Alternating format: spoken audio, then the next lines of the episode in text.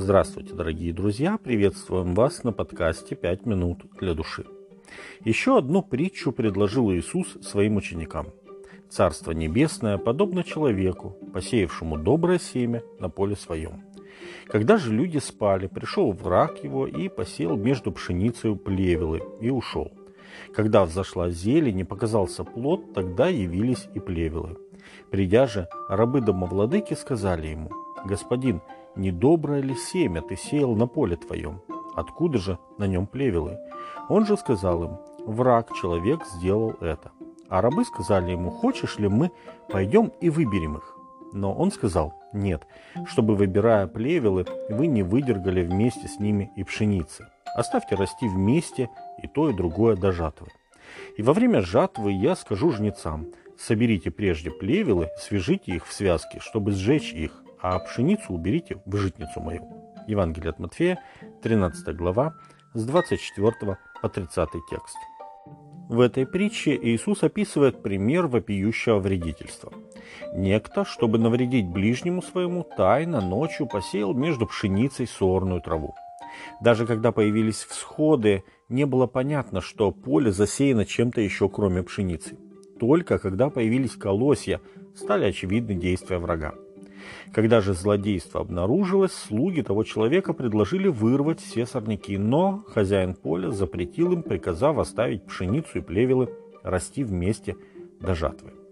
В греческом тексте для обозначения плевела используется слово «цицание», что означает вполне конкретное растение.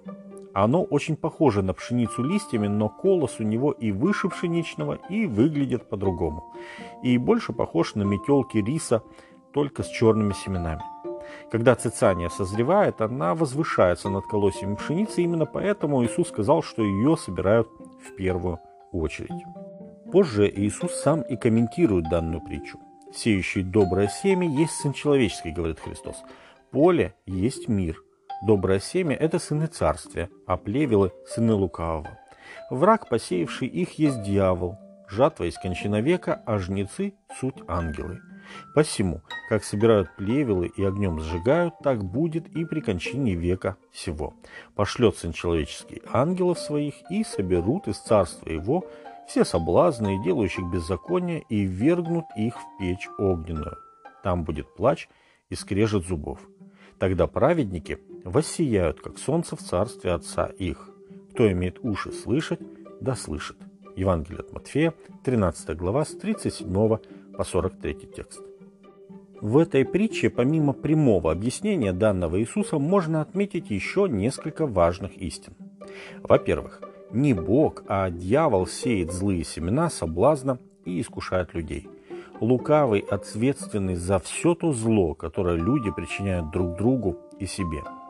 Во-вторых, какое-то время нам, людям, может показаться, что в нашем сердце нет никаких сорняков – что там растет лишь только доброе и насажденное Господом. Но это до той поры, пока злые всходы не принесут своего плода, очевидного для нас самих и для окружающих. В то же время сорняк, как бы он ни был похож на благородные посевы, всегда остается сорняком, пусть даже еще маленьким и незаметным. И, наконец, наверное, самое важное, враг смог посеять злые семена тогда, когда все уснули. Иисус учил учеников «бодрствуйте и молитесь, чтобы не впасть в искушение». Дух бодр, плоть же немощна. Евангелие от Марка, 14 глава, 38 текст.